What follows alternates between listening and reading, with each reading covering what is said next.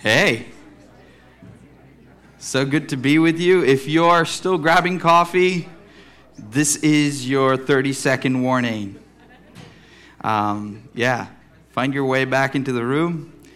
So glad to see so many of you back from vacation. Some of you were away, went back home, and came back for the semester. And many of us are, we were just here. We, we, we were nowhere. Um, but yeah, so good to see all of you together. Um, this is such a wonderful privilege to meet together as the body of Christ. I share this often when we meet, but we should never take it for granted that we get to meet as the body of Christ. There are nations right now, this very moment, who do not have that privilege. Um, the fact that we can do so openly and love the Lord and proclaim what He has done is something that should be treasured. And for anyone who's visiting us, if this is your first time here, my name is Judah. I'm one of the pastors here at, or pastors? I keep, a lot of people are giving me feedback that that's the one English word that I've not gotten rid of. I say pasta or something. I'm a, one of the pastors here. Um, and I'm delighted to share the word of God with you this morning. So, we've been working through a series called Hidden Treasure, and this is taken from Jesus' um, remarks to his disciples. He was teaching them about how the kingdom of God operated. And he wanted them to understand something quite specific about how the kingdom of God is not like any earthly kingdom and how God's economy operates is not like how ours operates. Because there is a tendency to try and force fit God's way of dealing with us into our earthly system. And we expect certain things based on our earthly system. Just to recap what we did the past few weeks, I want to go back to the fact that God is looking for the secret heart. So God is not just looking at what we display on the outside, neither is He talking about what we say is in our heart. He's talking about the stuff we don't say is in our heart, but is in our heart. Those are the things God looks for, and He addresses them with love, and He comes to us and He says, I want to help you with this. Like this morning, I hope you got the love note from God. There are a very, it's amazing how guilt can riddle somebody with this incapability of pushing past certain things because guilt holds them back. And God, in His love, wants you to know that even though you might be saying, Yeah, I've received the work of Jesus, and I'm so thankful that Jesus has set me free, on a deep level, in the secret heart, guilt has not been dealt with. And Psalm 51, verse 6, I think we have Psalm 51, verse 6. And Jesus says to each one of us, I want to see truth established in your secret heart. The psalmist in Psalm 51 says, Lord, you desire truth in my secret heart. Help me walk in your ways. Help me walk in your truth. Yeah? You see that verse right there? So, this is something that I want you to be established in for yourself. So, if it is, if it was regarding that word about shame and guilt, receive that and say, Lord, help me. Because there are certain things I would say publicly, but I've not really worked with internally. Help me with that. There could be something else the Lord could be putting his finger on. But it is never, never, never, never to call you out to shame you or to expose you in a way that he says, Now, there, now, see, I found the secret things of your heart. No. He comes to you in a very personal way and he says, I want you to grow. I want you to come closer to my heart. So that's always his goal. So when, and I've given this illustration before about being a parent, when we watch our children go through different things, we don't just simply push down their throat something that they need to do they need to respond to this or you sometimes see attitudes you some i mean morning a lot of it was on display um, how many of you had the perfect morning service if you were a parent in this room It's like, what, what, what? Which kid? What? Hot chocolate? What? You don't know what's going on. But then you respond to certain things, and other things you you let go of. But there are conversations that will happen which takes some time. It's not going to happen overnight. And God is committed for the long haul. The issue is are you committed for the long haul? Are you convinced that He loves you? And that's the second part that we dealt with. God's love is inescapable. You cannot get away from His love. Romans 8 tells us this.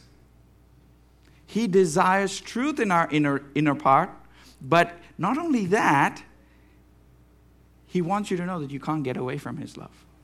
There is nothing that you can do, there's nothing that anyone else can do. No angels, nor demons, no height, no depth, not, nothing in heaven, nothing on earth, nothing under the earth, nothing can separate you from His inescapable love. His love has got you in a vice like grip. So, with that as the context, when He comes to you about the affections of your heart, the things that lead you astray from Him, He's never calling you out. Do I need a different microphone? Okay. He's never calling you out to just simply show you this is how bad you really are. You know, you talk a good game in church and you talk a good game for your family, but this is how. He's never doing that to you. He's calling you close to his heart. Every single time you hear the Lord call you out on something or you hear the Lord draw you into something that you are not practicing, it is always Him maturing you. So I hope you hear that and continue to just make that the bedrock for anything you receive from God. Because there are, there are so many times I've met people who are either so frustrated with church because something was said to them or something was corrected, and then other people who are like, you know, this didn't go right and this shouldn't have happened. Guess what? God's in the business of putting you around a lot of messy people, and all of them are in the process of growing too. Are they going to be perfect all the time? No. But when we come alongside one another and say, This is something that the Lord is addressing in us, receive it as the one who is your Father, who loves you, who wants to help you grow. Now, as the ones who are doing the dishing out in, the, in this process, just halt for a second. Say, Am I carrying my Father's heart when I do this? Is this something that I just want my Christian rightness to be portrayed here? Or am I carrying my Heavenly Father's heart? So that will be something that will be good for you to hold on to. So for today, I really want to get back to this whole idea of homeland. That's where I ended last week. I hope you received something from that. From Hebrews 11, um, we were in Hebrews 11, verses 13 through 15. It says, These all died. So we were talking about the, these, these people we call the heroes of faith, and specifically Abraham, and the way he believed God. These all died in faith, not having received what is promised. But having seen them, they greeted them from afar, having acknowledged that they were strangers and exiles on the earth. For people who speak like this, make it clear that they are seeking a homeland. And this is often a verse I would have skipped over. But this is a very pivotal verse in how you walk through the walk of faith. Because the walk of faith almost entirely hinges on this perspective. For the people who speak like this, make it clear that they are seeking a homeland. If they had been thinking of the land from which they had gone out, they would have had an opportunity to return. So when God calls you out of darkness, and this is, I want you to remember the, the series that Bob taught us just a few weeks ago. When God calls you out of something, He's calling you into something else. When God draws you from something, He's taking you to something else. The problem is, we live in our bodies, and our affections and our desires are often conditioned by the things that we grow up around.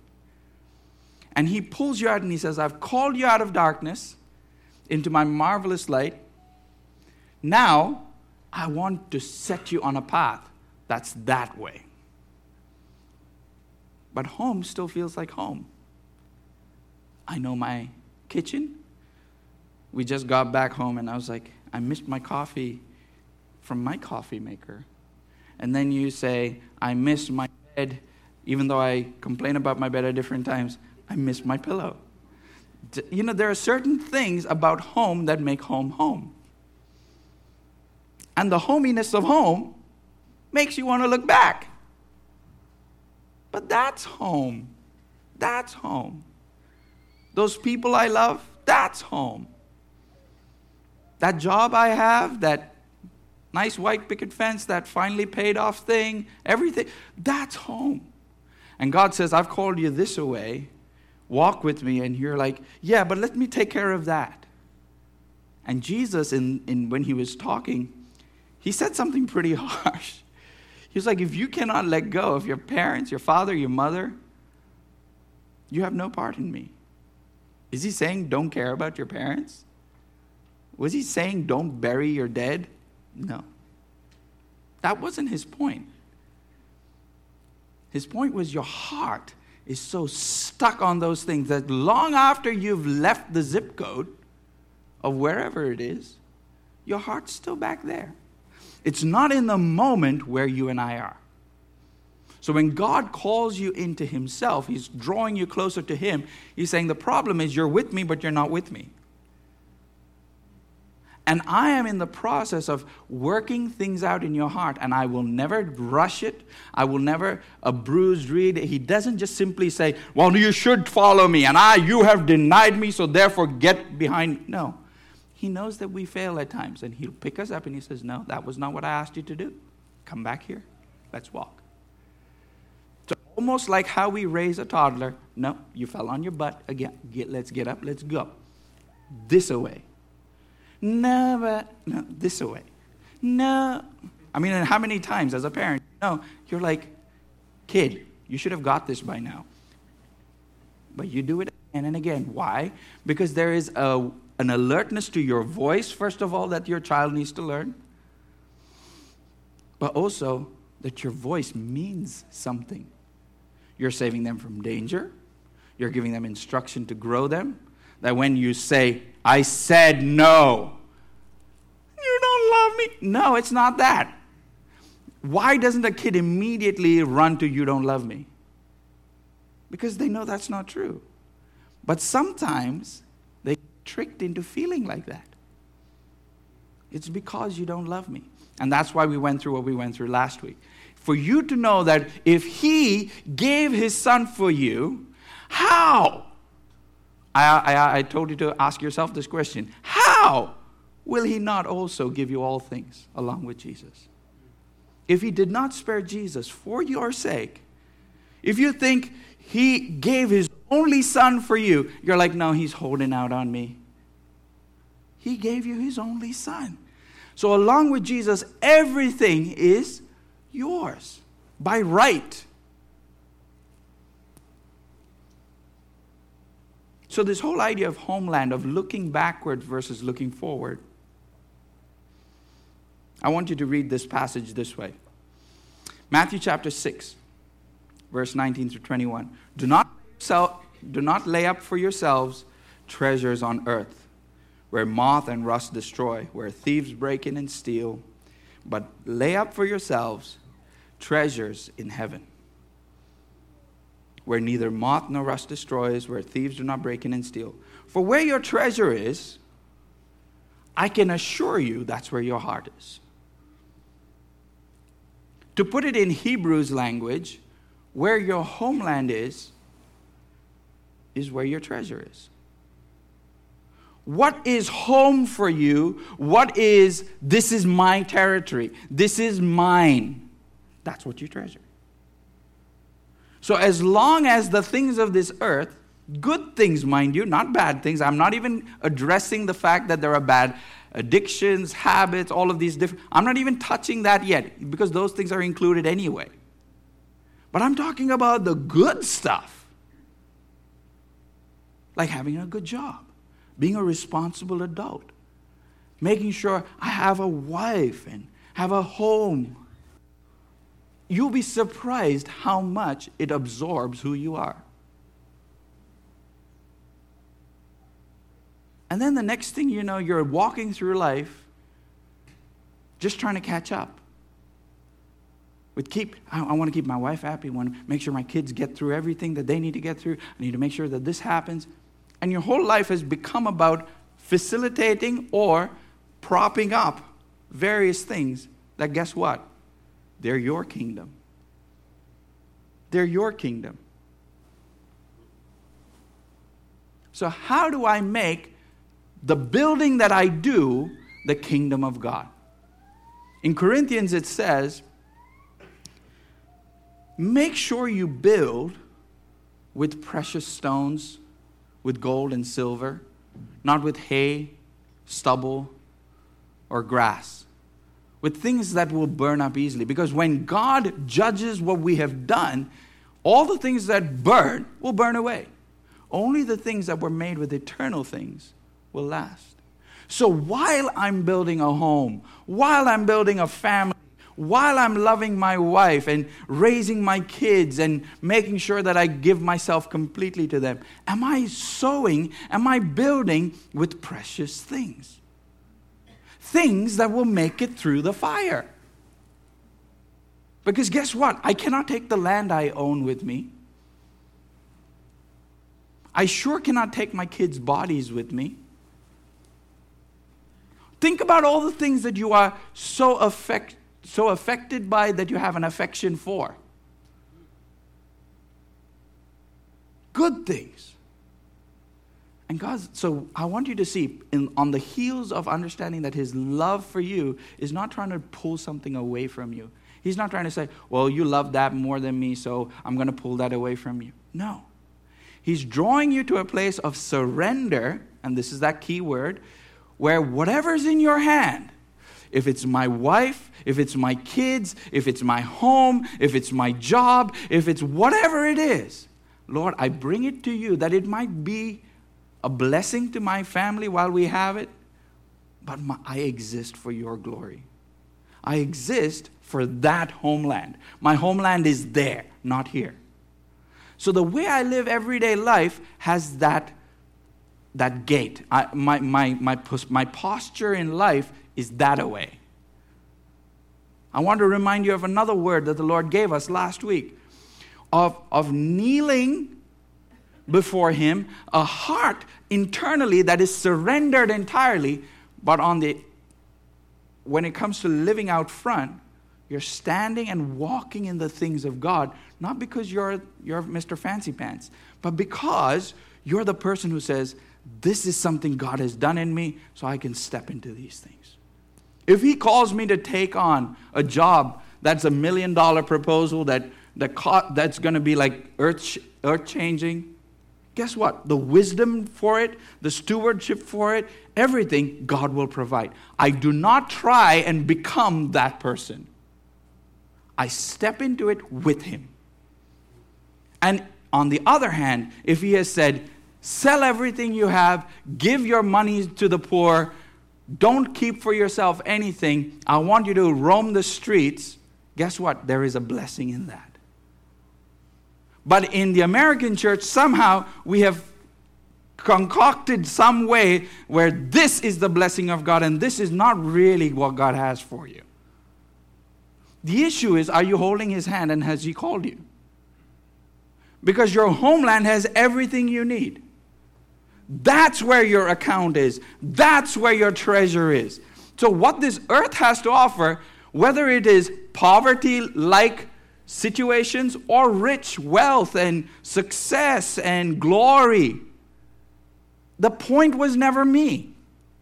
The point was never this home So if I get to enjoy something, if I get to enjoy a, a great house and wonderful kids that turn out perfectly, great. I still give glory to God in that. But if I'm in the middle of a mess and I'm like, Lord, how did I get here? And I don't know how to figure this out, you're in there too. Because you will never leave me, you will never forsake me. This is your promise to me, and I'm caught in your inescapable love. So, me trying to judge my circumstance as the, the test for whether God loves me is a bad one from the get go. So, when you are established, in the truth that God's love for you, John 3:16, is more pivotal than you know. When you're established and believe God loves me, that whoever believes in him will not perish, but have everlasting life. And that word everlasting life does not mean I will extend your mortal life into the future. It is a totally different quality of life. Now, next we'll discuss some of these things about what kingdom life looks like. But for you to understand that living with God starts now. It starts now. Don't wait for eternal life for after you're dead. Eternal life is now. When Jesus came, he says in John 10:10, 10, 10, I came that they might have life and have it. It's that kind of life. It's Zoe life, which is abundant, everlasting, overflowing life. That kind of life, not bios life that once it's lived its course, it dies. But Zoe life, it's almost like a constant, it churns out more as it goes. It's an overflowing, my cup overflows kind of life. So when you see this language through Scripture, you got to understand Jesus, God is talking about specifically life touching you now. Life is going to touch you when you get to the other side of death, too. But the problem is, we often interpret eternal life as that part. But eternal life is here and now as well. So live eternally minded. Live with eternity in view. Start laying treasure for eternity now. Don't wait for then to say eternity will take care of eternity treasure. Eternity treasure, he's watching for those who will build with earthly stuff versus people who will build with eternity based stuff. So, what is this eternity based stuff?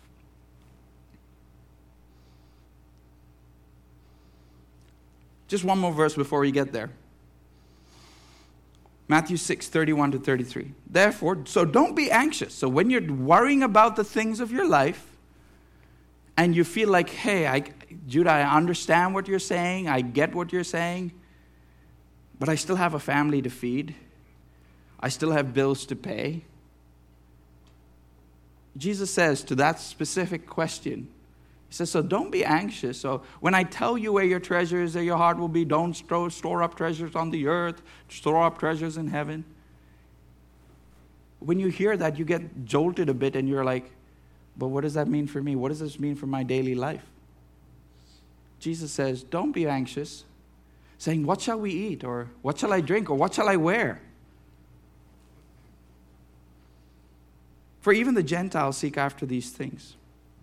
That word Gentiles there is in the context of people who don't believe in God, people who are not connected to God even worry about these things.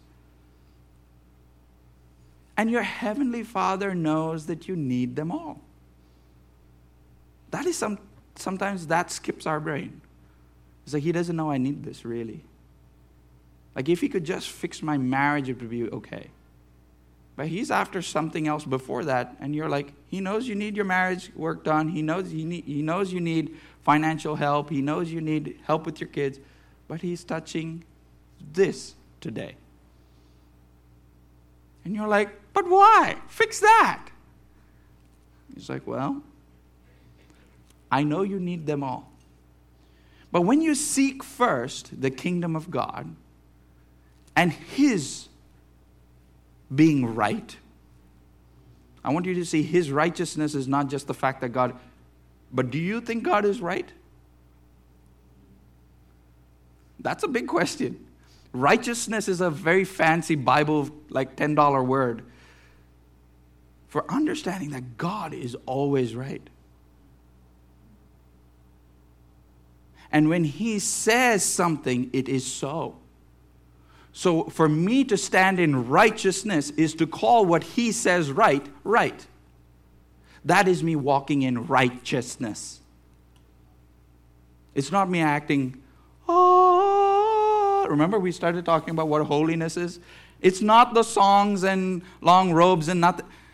When He sets you apart, He's calling you to a place where you walk the right way. You walk with Him. You're not trying to figure out how do I get homeland figured out over here. He's like, Your heart is set on where I'm headed, and you're going with me. So, guess what? You're walking in righteousness. Where I am and what I have done for you is your truth. That is what you call true. So, when you do these things, when you seek first the kingdom of God and His righteousness, all these things, the help you need in your marriage, the work you need in your finances, what you are not, you are just totally out of the loop on how to deal with this thing with your child. He says all those things will be added to you. It's not just money it's talking about here. God knows the deepest things in your heart. He knows the things in your secret heart that ache. He knows them, and He's not indifferent to it. The problem is, we think we know exactly how to medicate it and to fix it. So we think, God, if you fix it this, way, and He says, no, we're going to touch this first. You're like, but that's not even related. It's related because this is what I want to touch first. And then a few weeks later, maybe a years later, God touches something else.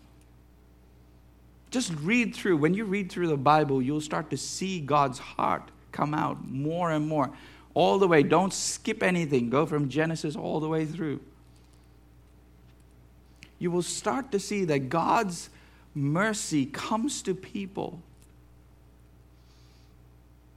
to just display his love, to withhold punishment so that grace may abound. Even in the Old Testament. The problem is, everyone thinks grace is a New Testament concept. The grace of God, this is just an aside, but wait, like it was something I was just reading. It's remarkable that Methuselah, who happens to be, does anyone know? Trivia? How old was Methuselah? 969. No one's beat him yet. Okay? Now, Methuselah was Enoch's son. Enoch walked with God and he was taken up. Guess who came after Methuselah? Noah. Many, a couple generations down. But we all know Noah for what? The flood. Right? The flood happened, the whole earth was destroyed. Now, everyone reads these accounts and they think, well, God destroyed the earth. God, I mean, God was really mad at those people. Isn't it remarkable that Noah's name means comfort and rest? The rest and the comfort of God was going to come.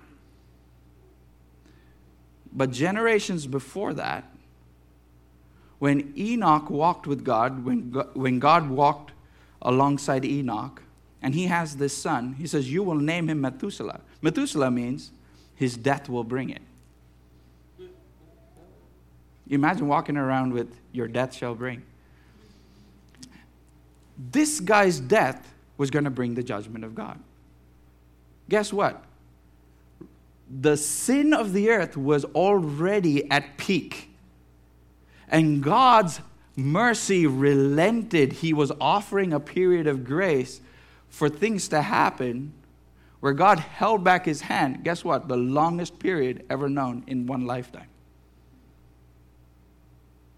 The longest living human was a measure of God's grace, of holding back judgment until his descendant Noah came. So when you look at these things through Scripture, you, you sometimes think, oh, God changed his mind. God never changed. He's the same God all the way from Genesis all the way through Revelation. So it's not a New Testament concept to see that God holds back and rather would work with those who would respond to him. One by one. One by one. Psalm 42, verse 2 says, My soul thirsts for the living God. When shall I come and appear before him? This is what it means to seek after the kingdom of God. This is what it means to seek after treasure. When his presence is of value to you, you will find yourself seeking after it. I understand what, what Donovan was doing of encouraging us to respond to certain things. And when he says, you know, come prepared, what are we preparing for? What do you prepare with? I mean, I, I showed up. Like, well, what exactly are you expecting of me? So let me put some flesh on that. You come saying, Your presence is what I want to encounter. I don't want to just encounter a song or a teaching or good, good encouraging words. I want to meet with you. Lord, I ask that you would affect my secret heart to desire these things. Because I know you love me. I want to love you back that way. Awaken my heart to these things, that your presence matters to me, like Psalm 42 says. When can I go and appear before God? When can I see your face again? That's my heart desire.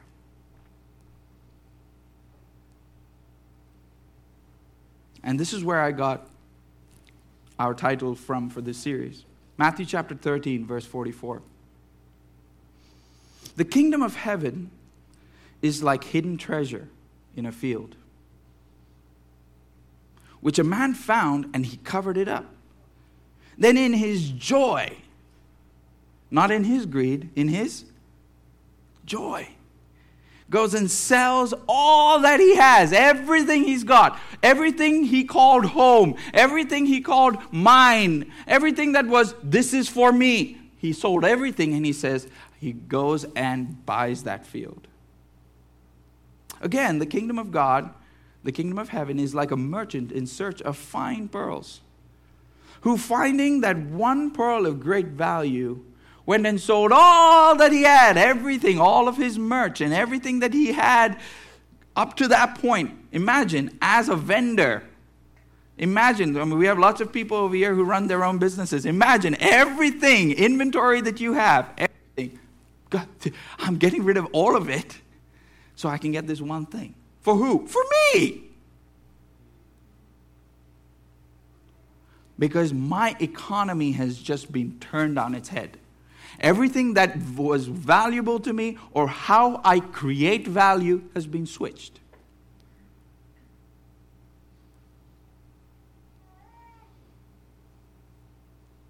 Psalm 25, verse 14 says, The friendship of the Lord is for those who fear him,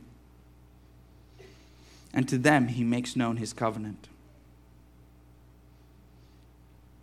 These are the treasures of God which are hidden.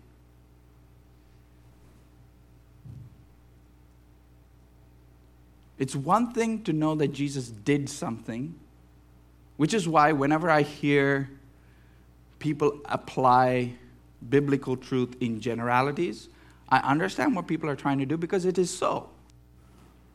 It is so. Jesus has died for your sin. It is so. God is your provision. It is so. But now, I'll pull one of us apart and I'll say, Is God your provision?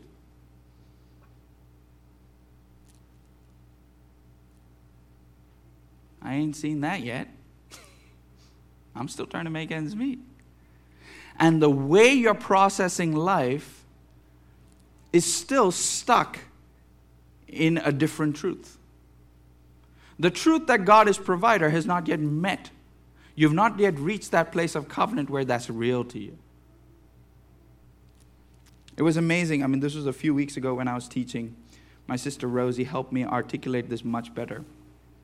You have a relationship with God that is settled. You are a child of His.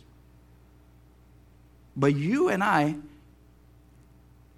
that does not correlate to the fellowship you have with Him the relationship you have with Him is settled. but the fellowship you have with Him isn't. You and I have to respond with hearts that seek after it. And he calls you, and again, not in a judgmental way, not in a you rotten scoundrel, I cannot believe you didn't seek me about. No, he, as your father, knows you are weak. He comes to you and he says, My son, my daughter, this is where I want you to seek me. This is what I want to touch. And he will wait. He will never force feed you his love.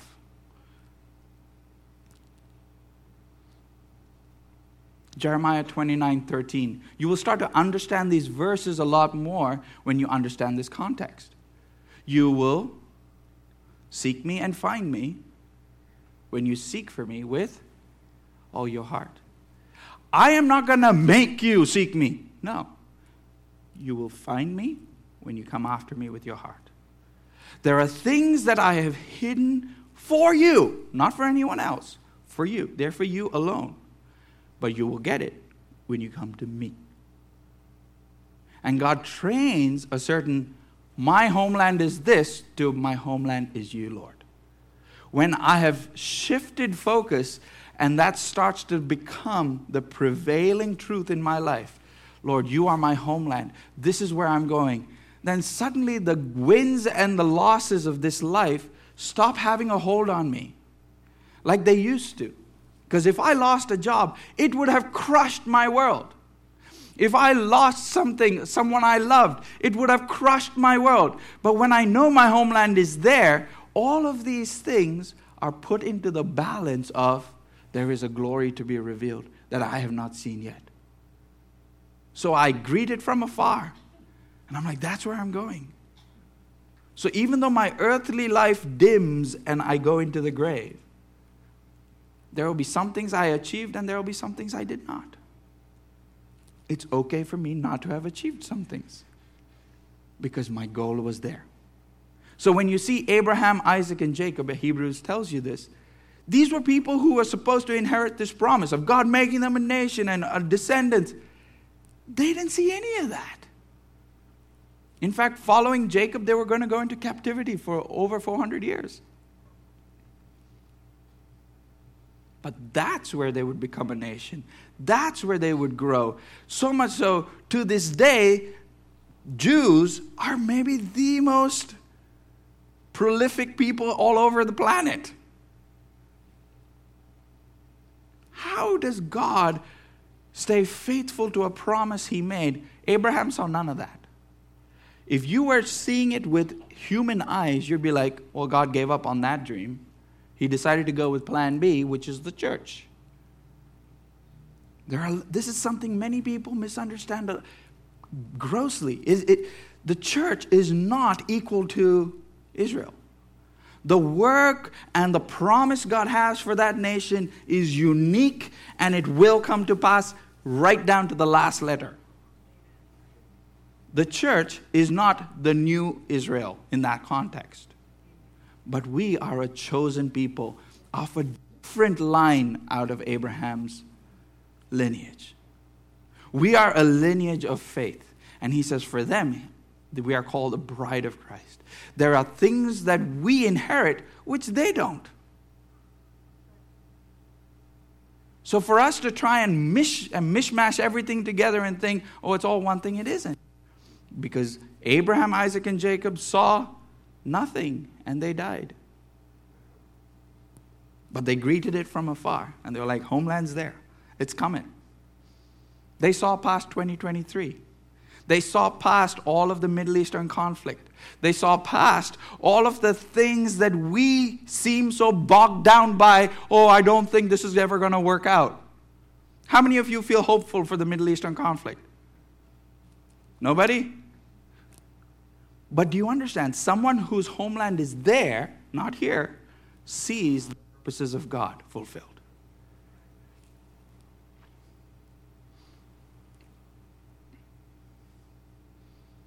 Proverbs 8, verse 17 says, I love those who love me, and those who seek me diligently find me. For God to be your treasure For God to be the one you love, it takes responding to his love first. Which is why in John 14, when Jesus is talking to his disciples, he often brings back this question of, Are you abiding in my love? And if you do, you will do the will of my Father. The problem is we have flipped that statement, we've put the cart before the horse, and we've said, Do what Jesus says, and that's how we know that you love him. Because that's how the translation works in English. But he's saying, Because you love me, and you abide in my love. Do what I've said. That's how you prove. See, if, if you actually do what I've asked you to do, you show me you love me, right? This is, I mean, it works with our kids. Stop looking at it like some Christian checkpoint list of saying, you know, if I've done these things, then God knows I love him. That kind of theology has messed with so many people's minds. But when God says, No, you're my child, you're not, a, you're not some servant who's trying to get some chore list done. But when I have asked you to do something, I expect you to do it. Why? Because you love me. I'm not just Joe Schmo somewhere sitting there saying, Hey, can you do this? Can you go pick up your dishes? I'm your father. When I open my mouth, it matters to you in this house. The problem is in some of our houses, mine included, my voice doesn't matter too much. Ah, that is what we need to remedy. Is when I speak, it's your father speaking. When your mother speaks, it's your mother speaking. There is a value to that voice being heard in the house. So, as those who live in this house, the moment I hear that voice, I spring into action. Regardless of what I'm feeling, what I was doing, I was just five minutes and this and that. irrelevant. Your father just spoke. Your mother just spoke. It's something that we have lost in Western culture. We feel like we owe it to our kids to give them an explanation for why we spoke. No, it's the other way around. God, and that is why when you read passages like this, you get confused. You're like, why didn't God give them a reason for why He told them to do what He said He would do? Because I don't need to give you a reason because I am your Father. I love to give you the reasons as we're doing stuff. I'd love to give you reasons as we're doing stuff because I'm your mother. But this, you owe me a explanation for everything. That's where we get off track. So, this is why we don't seek after his voice. This is why we think he is an opinion to be had. We come to God as an opinion master oh, yeah, I'm just going to, I mean, I'm going to seek the Lord. I've been, when I've heard this several times, people making big decisions and they say, I'm seeking the Lord about it. And I'm like, are you seeking the Lord about it? That means what he says goes versus are you taking like a straw poll to see how long, if it works out. I mean, and I've heard these things God opened a door. Stop walking through open doors. You'll do all kinds of damage to yourself. Open doors were never an indication of God's voice. The problem is we have diluted the relationship and encounter with God to open doors, happenstance, something working out. Guess what? That can happen to even an unbeliever. You have the privilege of hearing his voice, so when he opens his mouth in your house, you say, Yes, I'm listening. The problem is we have that. So we try and medicate it with all kinds of things. I have Bible verse for the day, I have this, I have that. And we will massage our ego that, yeah, you've heard from God. Yeah, you've heard from God. Guess what? Your secret heart didn't hear nothing. You know, I'm not calling you out, I'm calling all of us out. We have done this to ourselves as a nation, as a church, and globally we've done this. We have medicated it with Bible studies, with more stuff, with people's messages, podcasts. Sure, all good stuff. But you must hear God. And that is why this is where I must end. When you seek after Him and His commandments matter to you, His word becomes life to you. The Bible you hold in your hand is not a trivial book to get a second opinion from. It is my truth.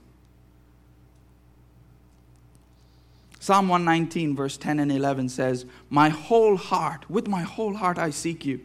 Let me not wander from your commandments. I have stored up your word in my heart. Do you see the language of a treasure hunter? I have stored up your word in my heart that I might not sin against you. I want to preemptively get rid of the things that draw me to other things. So I want to put your treasure in here. I want your words to be what fuels my day.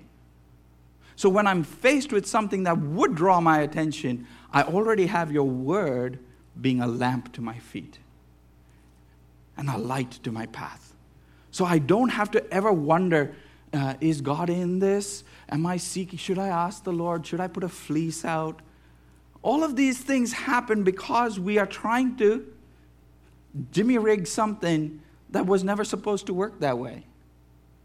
He was saying, Seek after me. I want to talk to you about this. And the Holy Spirit wants to give you confirmation specifically, not some vague. So when God was talking about guilt today, it wasn't a general word. There is someone here who has responded to guilt in a different way that God's saying, I want to address that. He's not being generic. It, this is for everybody. No, there is somebody. There is a one somebody. Do you understand? When God addresses things, He knows you. He doesn't know everybody. Yes, that's why I'm understanding biblical truth is general. It, it is so. But he's talking about you. He's talking about you. He is not talking about just everybody responds to the word. He has stored it up for you.